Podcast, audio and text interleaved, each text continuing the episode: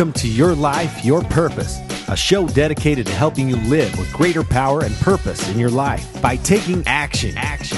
Now, your host, a man who needs no introduction, Brandon Allen.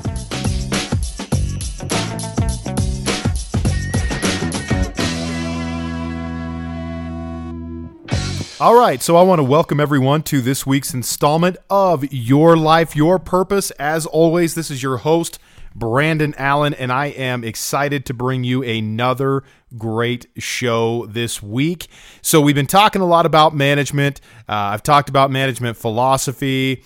Um, and, and other aspects of management. And today I want to talk about just something really simple with regards to management. And I want to stay in the management phase before we move out of this in my podcast for a little bit. And it's a distinction that I think is so powerful as a manager, yet we forget, or sometimes we're just ignorant to. Uh, how to make the proper distinction when we reference our team. And to cut through the suspense, because I know you're waiting on the edge of your seat and you're waiting for me to tell you what that distinction is. It's it's really the distinction of how we position our team. And and so the question I have for you is does your does your team work with you or does your team work for you? And how do you position that? And I'm really amazed when I work with high performers in their business, performers who are doing really well as business owners. They've got a profitable business and they've got a team that's really engaged in the game plan and they're working diligently towards the objectives of the business. I always notice that the business owner talks about those people in a different manner. And so when they introduce their team members to me, they say, hey, this is so and so that works with me. This is so and so who works with me.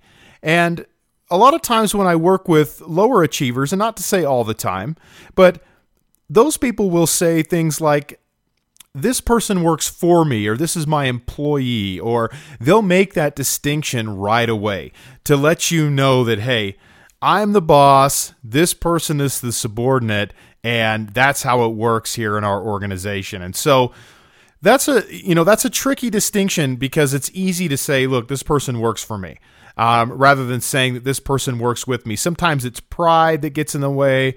Sometimes it's just uh, you know that's just how you've always done it, and so or that's how you've been, how how it's been modeled for you in your leadership relationships that you've had with mentors in the past. And so I want you to think a lot about today about how you position your team. And there's a couple of specific reasons why how you position your team is important. So if your team really thinks that they're with you, and that see so there's two distinctions here. The first one is when someone works with you, they work side by side, right? When someone works for you, a lot of times that that that creates an adversarial position. That's someone where, you know, we're sitting across the table and you're you're on the other side of the table and it becomes a battle of the wills. It's it's me against you.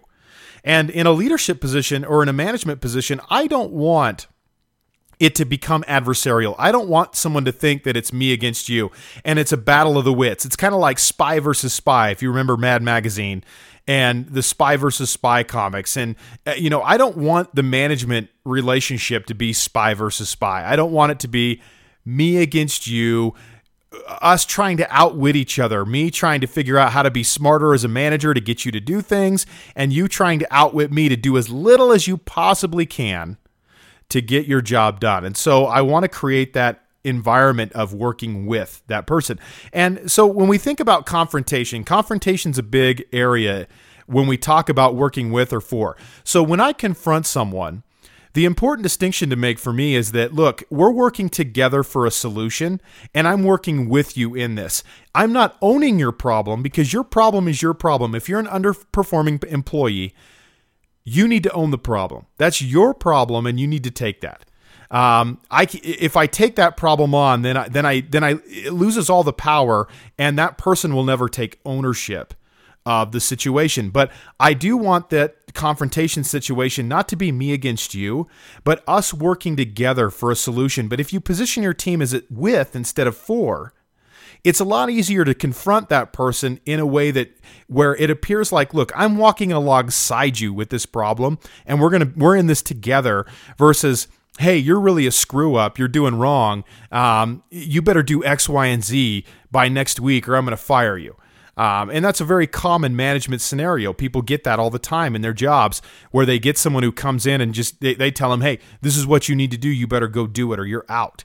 Um, but I but empowering people and really creating that management scenario where where you've got people who are engaged at a deeper level they have leaders that are walking with them and when they confront it's about working together for a solution not uh, me telling you what needs to be done and and and me asserting my authority over you in that process. So, uh, another concept to really think about, and this is, uh, is something that I haven't talked about in a long time, but uh, there's two types of paradigms in the world. There's the producer paradigm, and a producer is someone who thinks about win-win. It's about cooperation. It's about um, abundance. It's about um, education. It's about uh, doing things for yourself, really empowering yourself to do things versus the consumer condition. And the consumer condition is all about scarcity, fear, doubt, worry. Uh, a, a finite amount of resources. There's, you know, if I'm successful, someone else has to lose. It's competition, right? It's always a zero sum game. If I win, you lose, that type of thing. And we fall into that with management, right? If the employee wins, then that means the manager loses, right? Sometimes we think like that as managers, where, or if, if the manager wins, that means the employee loses. Well, this whole condition, uh, you know, managing in the producer paradigm is all about empowerment versus control. And what I want to do with my team is I want to empower them to do the things that they're capable of of doing. I want to empower them to work in their strengths.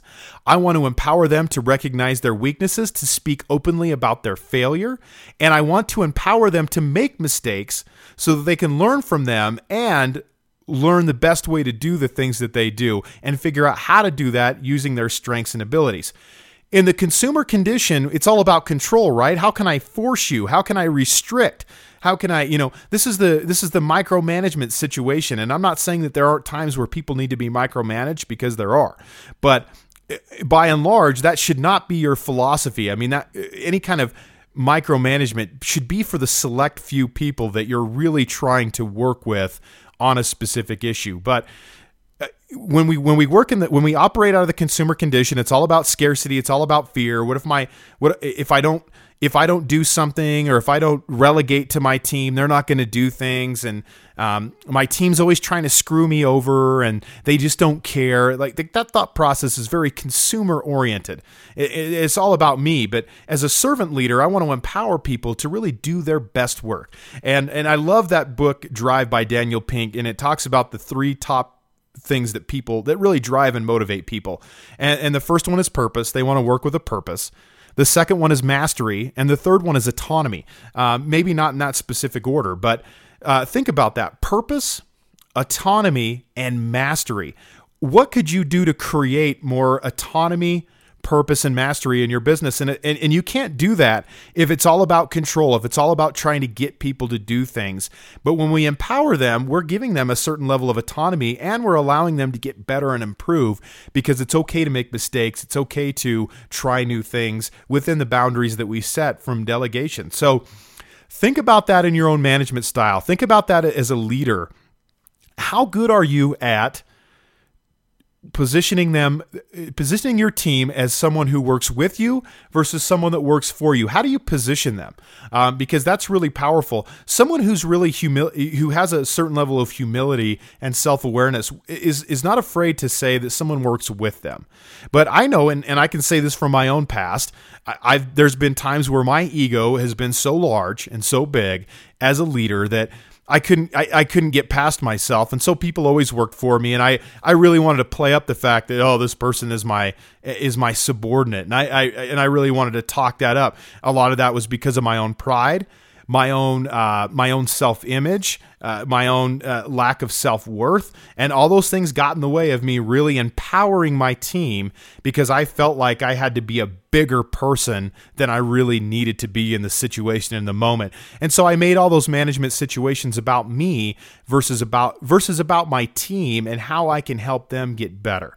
So think about how you position your team do they work with you? Do they work for you? Are they adversaries or are they truly teammates where you walk together to get things done? So think about how that looks in your own business, in your own job, and and think about how you can do that better going forward so that you can really build lasting impact in relationships with your team.